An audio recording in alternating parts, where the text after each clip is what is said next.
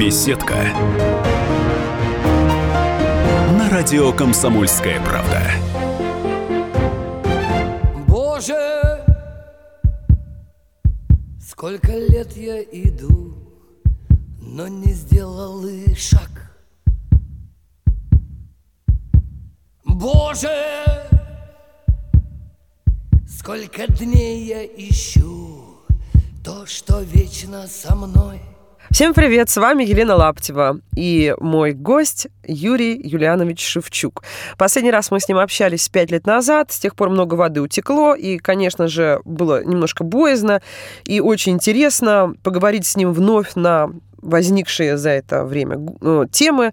В общем, э, с удовольствием, я думаю, многие услышат любимые песни в исполнении группы ДДТ и э, послушают наш с ним разговор.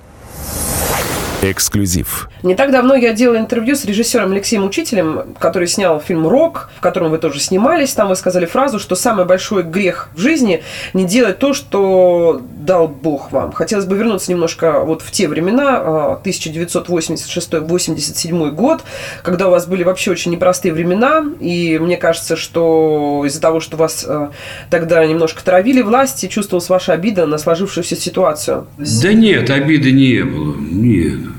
Ну, мы работали, как БГ пел все, кочегарами, дворниками, сторожами, грузчиками.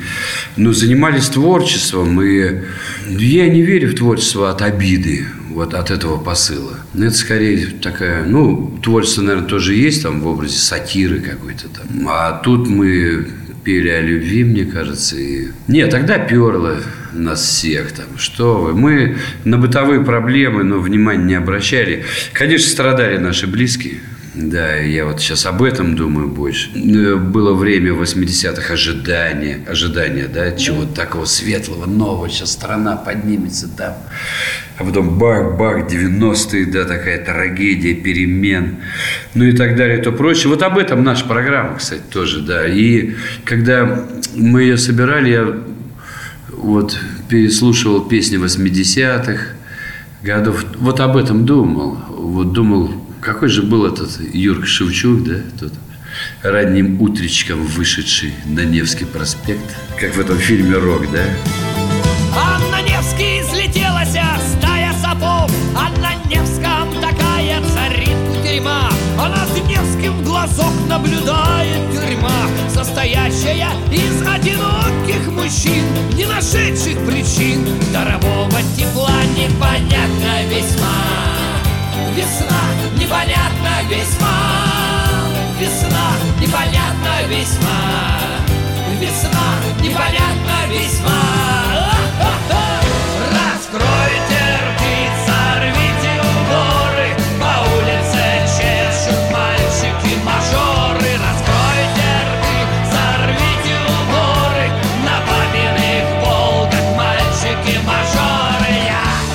Вот ваша песня «Мальчики-мажоры», она очень актуально звучит и сейчас. А, странно, что прошло уже столько лет, десятилетий, я бы сказал, но ситуация вообще не меняется. Вот эти гонки мажоров на Геленвагенах по центру Москвы а, и вообще вот эти товарищи, которые ничего не стесняются, которые, собственно говоря, сами ничего из себя не представляют, кроме как то, что они дети своих родителей. Вот, к сожалению, человек в сути своей не меняется. Может быть, и к счастью, не знаю. Э, это доказывает нам э, просто произведение искусства, потому что если бы человек менялся, да, вот на каком-то там своем внутреннем уровне, очень серьезно, мы бы тогда не рыдали бы от той или иной картины, там, старого кино. Все-таки человек, вот чувственность его, она осталась, и поэтому вот искусство живо разных лет, абсолютно разных времен. Оно нас греет, оно куда-то нас тащит в сторону человечности. Поэтому и мажоры остались, да, и миноры, и все остальные, да. Мне не укладывается в голове, как можно было в то время назвать Юрия Шевчука агентом Вавилона. Я помню, тогда прессе вас э, так называли. Сейчас это звучит немножко чудовищно, а тогда, наверное, звучало адекватно тому времени. Церковь была в загоне тогда. Мы как раз... И вот сейчас некоторые священники там пытаются запретить известную рок-оперу «Jesus Christ Superstar», да, а вот мы ее, кстати, вот 18 лет послушав, мы задумались о и о Боге, и многие взяли в руки Евангелие. Кстати, эта книга вот той молодежи, вот моей молодежи, да, она очень серьезное просто какое-то оказало влияние именно в интересе вот к этой области духовной. И церковь тогда была, а мы спели песню «Вперед, Христос, мы за тобой, наполним небо добротой». Меня, конечно, там очень сильно побили, да. Из Уфы мне пришлось уехать, эмигрировать. Я помню, что ваша мама вас защищала, чуть ли не к Пугачеву собиралась и к Вознесенскому, для того, чтобы они за вас заступились. Мама уговаривала, ну, говорю, мама, ну, ты, говорю, как мать-леди, да, уже происходишь, лишь бы не повесили, да. Ну, все мамы такие, я ей, конечно, благодарен, но я там ее пытался сдерживать, да, она как-то, она очень трепетно. Ну, мать вообще, я у нее любимчик. Сейчас Фанни Акрам мне 92 года, слава богу, жива, здорова. В свое время в «Комсомольской правде» было напечатано про конкурс «Золотой камертон», на который вы, собственно говоря, и отправились. Помните ли вы эту историю? А, вот и «Золотой камертон», и Гена Рудин приносит газету. В какой-то момент, ну, мы репетируем, там какая-то то ли зима была, то ли что такая тоска. Но не было выхода никакого. Ну, вот репетируешь там месяц, второй, третий, год. А как бы ничего не происходит. Концерты нам давать запрещали. У нас был в Уфе тогда единственный концерт. Вот. Ну, и вдруг вот такая возможность, кстати. Вот здорово, что вы вспомнили.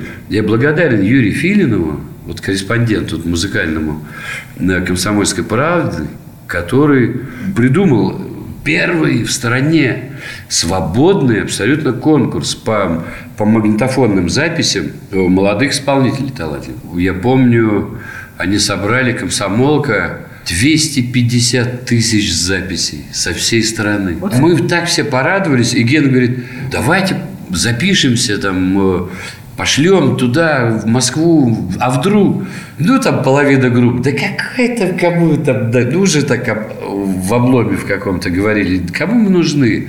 Но я как-то почувствовал, что Гена прав, надо попробовать.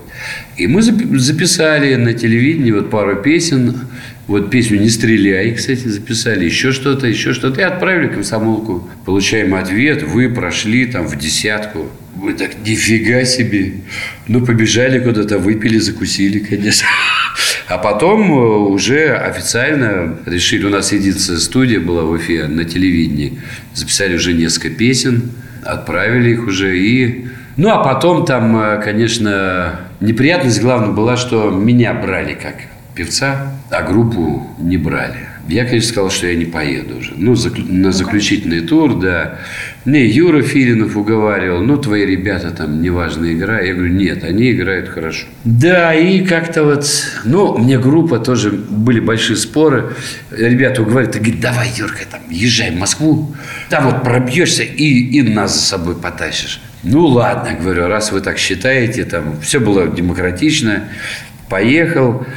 Ну, а там, конечно, советские композиторы, эстрада. Ну, ну, я почувствовал, что это не мое, конечно. Не мое. И, в общем-то, вернулся в Уфу. Ну и дальше мы уже продолжали свою такую рок-деятельность. Такого эстрадной звезды из меня не вышло. Я уже тогда понимал, что внутри что-то горит, и мы сами, ну пусть мы не будем там э, как бы плясать по ящикам и по радио, но зато мы будем делать именно то дело, которое вот мы обожаем, любим. Это важнее. А может, стопом мне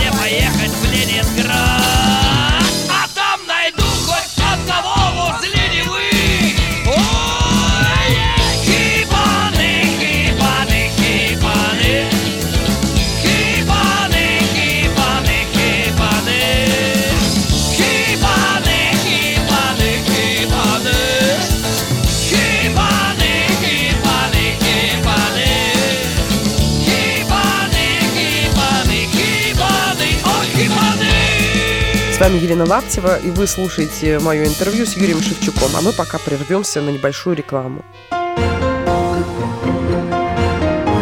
Беседка. На радио «Комсомольская правда». Раз в неделю журналисты, политики, предприниматели и общественные деятели снимают галстуки и приходят к нам в студию – Там их уже поджидает Александр Яковлев. Ему, как и нам, не терпится узнать неизвестные детали об известных людях. Слушайте программу «Какие люди» каждую среду с 9 вечера по московскому времени. Беседка. На радио «Комсомольская правда». А, с вами Елена Лаптева, и мы по-прежнему общаемся с лидером группы ДДТ Юрием Шевчуком. Эксклюзив. Черные фары у соседних ворот Людики, наручники, порванный рот Сколько раз покатившись моя голова С переполненной Ну вот когда в Уфе начали меня так прижимать очень серьезно вот за эти песни, да, за альбом «Периферия», вдруг звонок ночью. Юра там. Да, это ребят звонят из, из Свердловска. И э, Илья Кормильцев. Да. Я там от Пантыкина, вот мы, ты нас не знаешь, но мы слышали ваши записи, молодцы.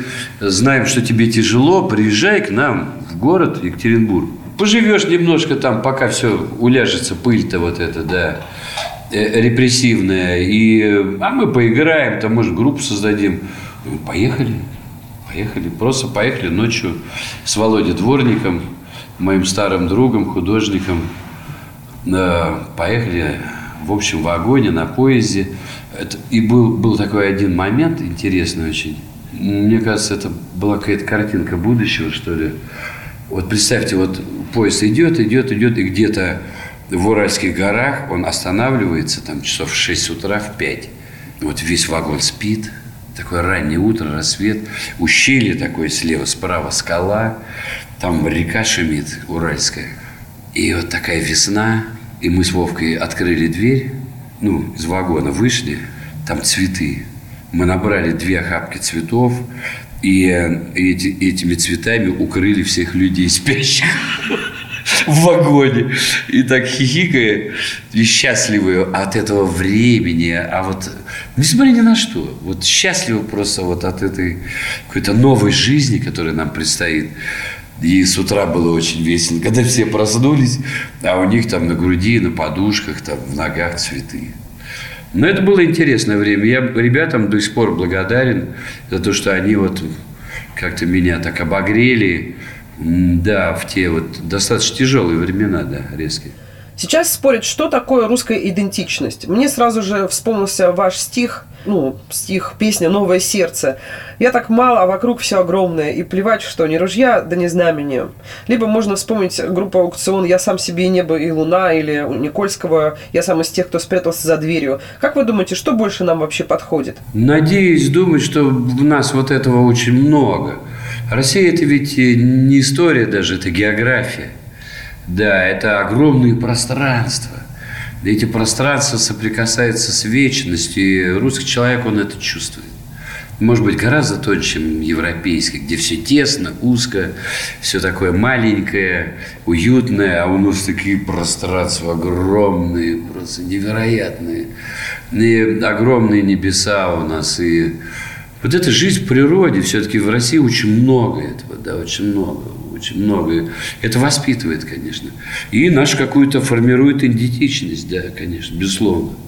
Потому что такие просторы, ну, таких пространств я нигде не видел в мире, конечно. Но жалко, что люди вот здесь бедно живут, да, в такой богатейшей стране, вот это проблема, да. Мне все-таки кажется, что мы встаем с колен. Я не веду это никакой политики, просто имею в виду, что человек начинает чувствовать какую-то свободу. Ну вот главное ее не растерять, эту свободу, да.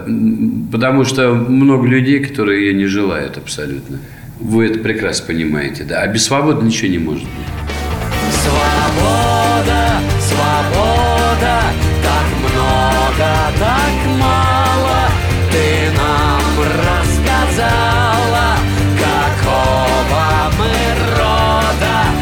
жизни, ни смерти, ни лжи не сдаешься.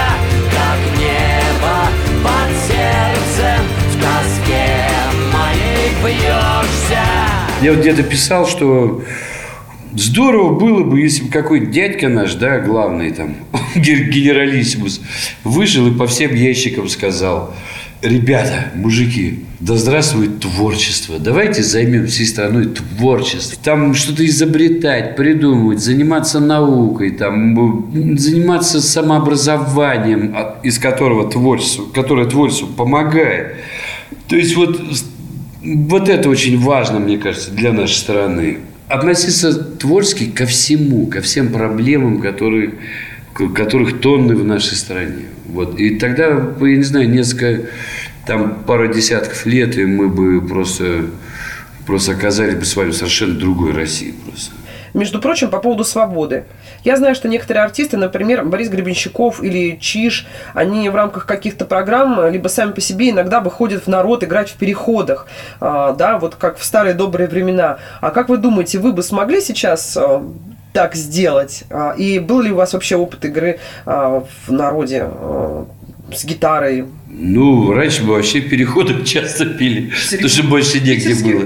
В питерских, в уфимских, там э, Помню, в Киеве в 90 каком-то году был огромный концерт в Переходе, да. То есть было, было, да. В 90-х очень много было. Просто, ну, я там больше в окопах пел. Но это примерно то же самое. То есть абсолютно демократично, абсолютно свободно. И просто вот когда наша российская армия была в тяжелейшем положении, а, а мне всегда как-то вот Кому плохо, туда как-то хочется к тем людям и подойти, как-то приехать. И это очень важно было для меня и сейчас, наверное, тоже. И мы просто целые какие-то участки границ, вот эти погранзаставы, где там молодой лейтенант думал больше о том, как накормить солдат – чем нежели о боевой подготовке, потому что жрать было нечего. Приезжаешь в такую заставу, там убить, забытую богом людьми, генералами московскими, и тут раз там с гитарами ребята, у меня друзья еще афганцы, и просто концерт такой, как люди были счастливы. Кайфовали, да? Да, не, я помню, один лейтенант говорит, Юра, а почему к нам вот не приезжают, вот, почему только вы я говорю, ну, подожди, дорогой, все, там, приеду. Но это было очень важно тогда. И случилось однажды, о чем так мечтал Он в горящую точку планеты попал А когда наконец-то вернулся домой Он свой старенький тир обходил стороной И когда кто-нибудь вспоминал о войне Он топил свою ним, как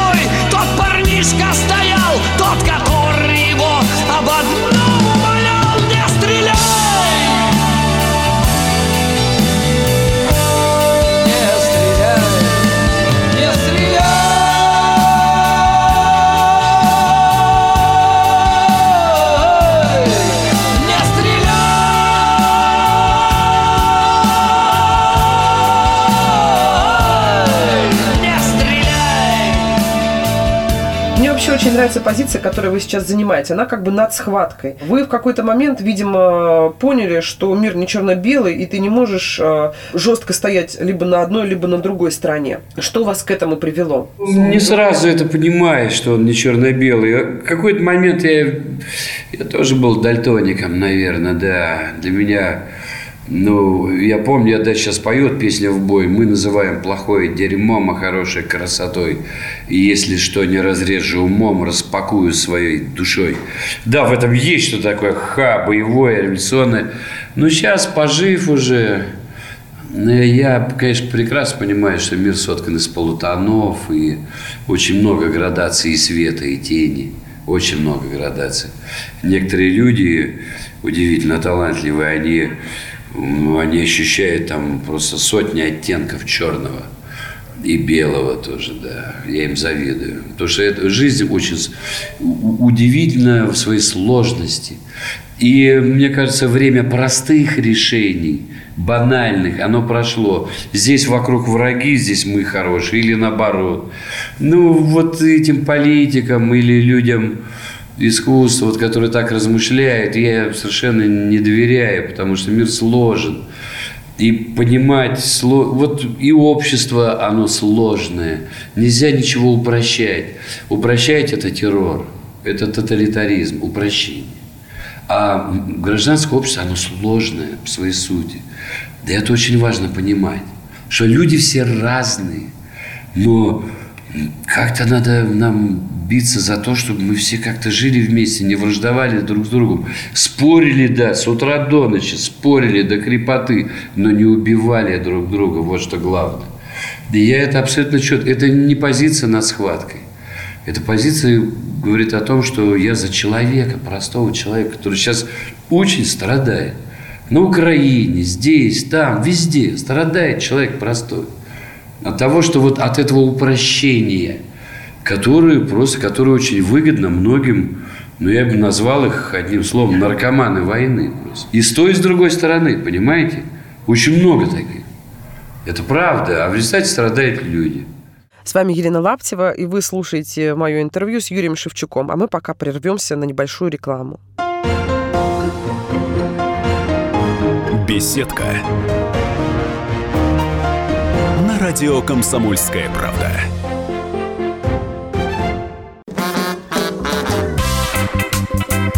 и в России. Мысли нет и денег нет. И за рубежом. Да хоть на Луне. Как же ты не дурачина, братец, если у тебя много сантиков, а ты в тюрьму попал.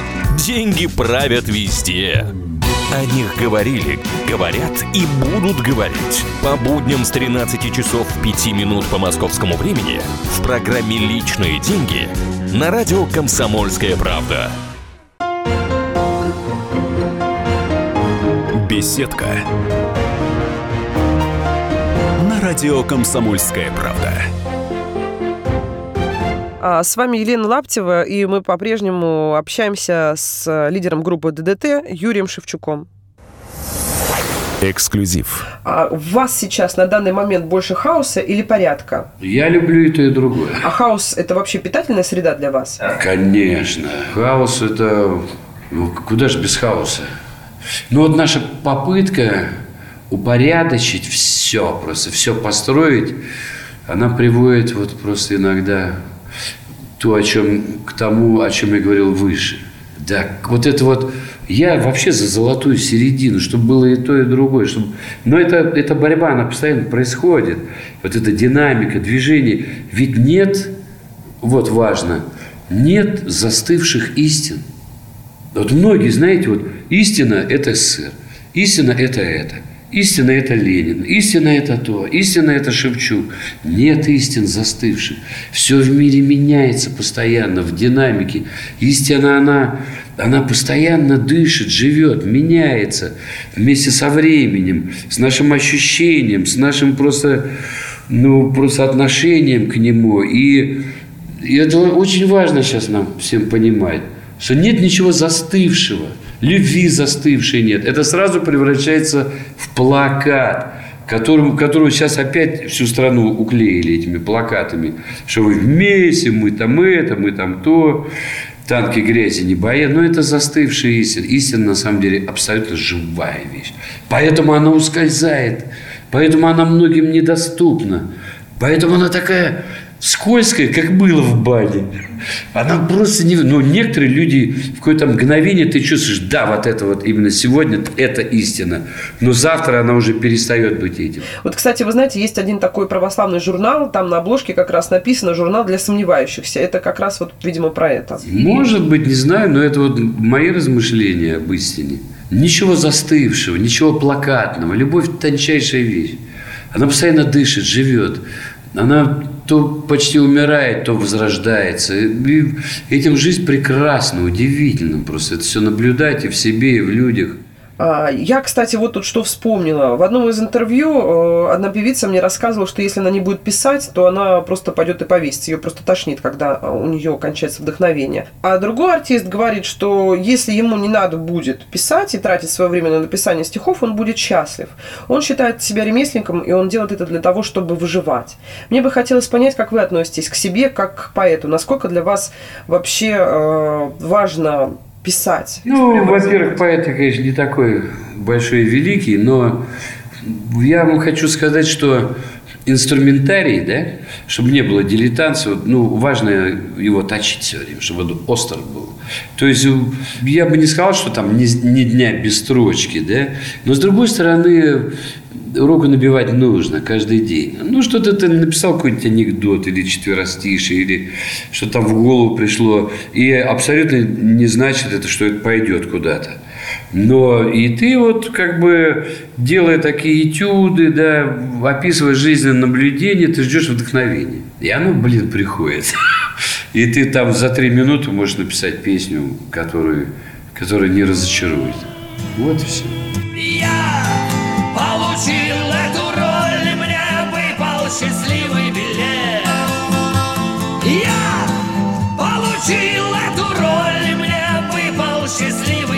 Недавно Захар Прилепин, которого на самом деле зовут Евгений, о чем я недавно узнала, Захар Прилепин сказал вот что, что он бы не хотел обидеть поклонников Высоцкого, но и бардовская поэзия тоже, как правило, поэзией не является.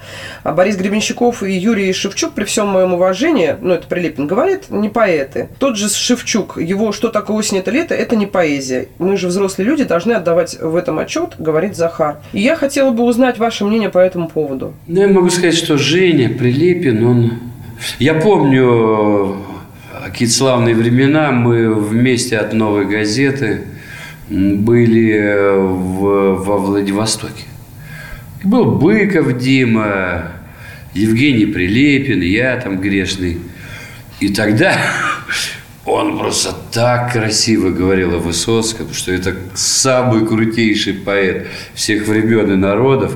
И он так много в захлеб говорил о БГ, что он его обожает. Ну, вот я рассказал. А сейчас он думает иначе. Ну, видимо, его ориентация поменялась. Ну, не знаю. Ну, я здесь не готов его судить. Видимо, он разлюбил. Но он, мне кажется, Прилепин вспыльчивый парень очень такой. Нельзя художника судить по его каким-то, ну, политическим пристрастиям. Мне кажется, вот это сейчас давлеет над э, Прилепиным. Да.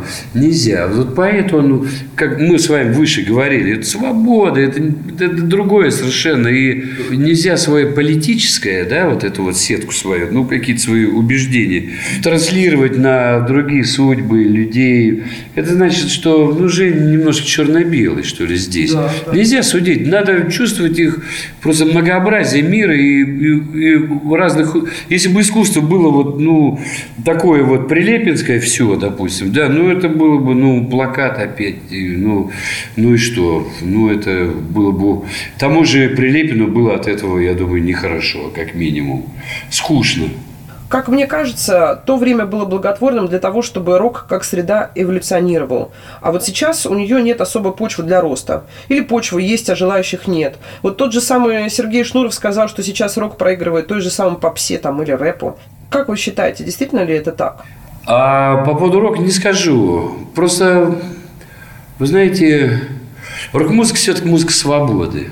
И очень мало на радио, вот серьезно, актуальной рок-музыки и на телевидении. Фактически нет. Мне кажется, если бы я где-то говорил уже, была бы попса, хорошо, она нужна, конечно, но была бы представлена на телевидении, все-таки у нас народ ящик-то смотрит, потому что народ выживает, вечером приходит с работы, включает ящик, да, у него нет сил там искать в Ютьюбе что-то, смотреть, просто нет сил.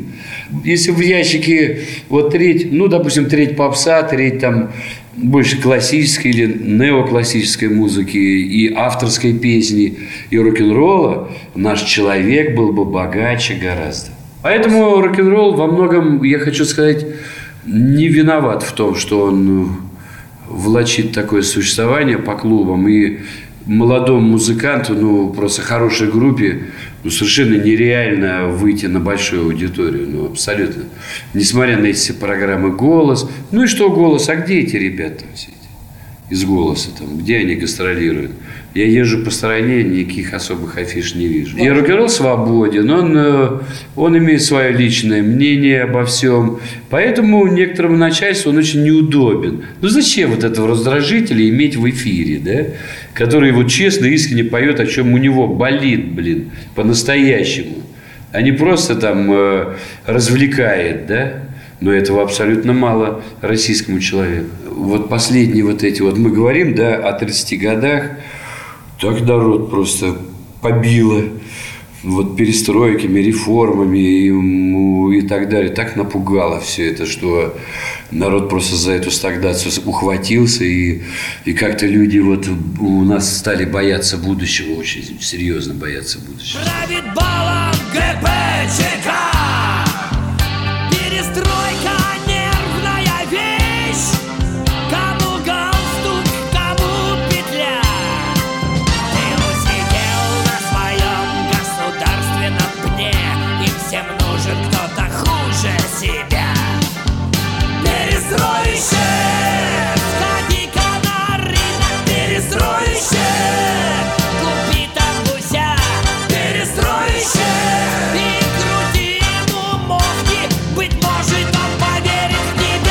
Я знаю, что, э, например, Земфира не поет больше песню «Ромашка», потому что она, видимо, достала. А как вы отбирали ваши песни для концертов в Москве и Питере под названием «История звука»? Они там уже за очень много лет. Как это происходило? Вы смотрите на песню и понимаете, я больше это петь не буду, мне тяжело, или она мне просто не нравится, или надоела, а зрители просят. И как вообще с этим об- обошлись? Не, ну я давно уже, ну, одно время мы воевали с этой песней, что такое осень. Ну, потому что действительно, вы знаете, я уже говорил об этом тоже, что есть песни, которые просто хоронят группу. Ну, как-то начинается борьба с этим каким-то блокбастером, да? Ну, а сейчас мы спокойно поем, потому что ее никто особо и не просит. Если люди просят ее спеть, пожалуйста. с облаками Осень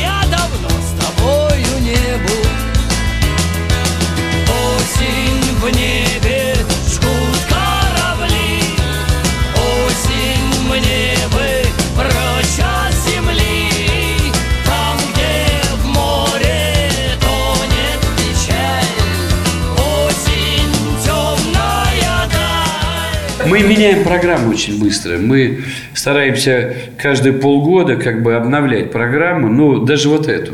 Вот новую, необычную для нас историю звука. Мы многие песни там играем в каком-то городе, в другом не играем, меняем что-то. Ну, это нормально, и поэтому не устаешь. Да. Вообще нужно смотреть э, почаще на свое отражение в зеркало. Чем обвинять кого-то, народ там, или там публика не та, да, там, или еще что-то не то. На себя смотреть надо больше. С себя начинать. Спасибо, с вами была Елена Лаптева и мой собеседник Юрий Шевчук. И не плачь, если можешь, прости. Жизнь не сахар, а смерть нам не чай. Мне свою дорогу нести. До свидания, друг, и прощай. Это вся,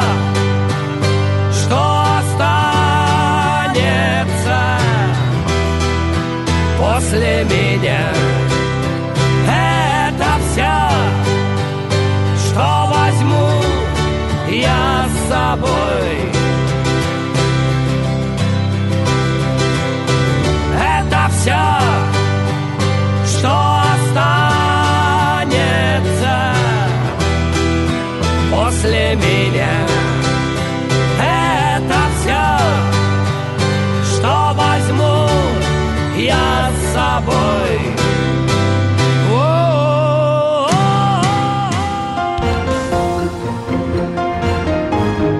Беседка. На радио «Комсомольская правда». Каждую субботу с 16 до 17 часов на радиостанции «Комсомольская правда» я, Леонид Альшанский, почетный адвокат России, веду передачу «Народный адвокат» и отвечаю на ваши вопросы по проблемам административного права, ГАИ, таможенник, пограничник, гражданского права, дачной амнистии, земельных отношений, обманы страховых компаний. Обо всем этом вы услышите в наших передачах каждую субботу с 16 до 17 часов.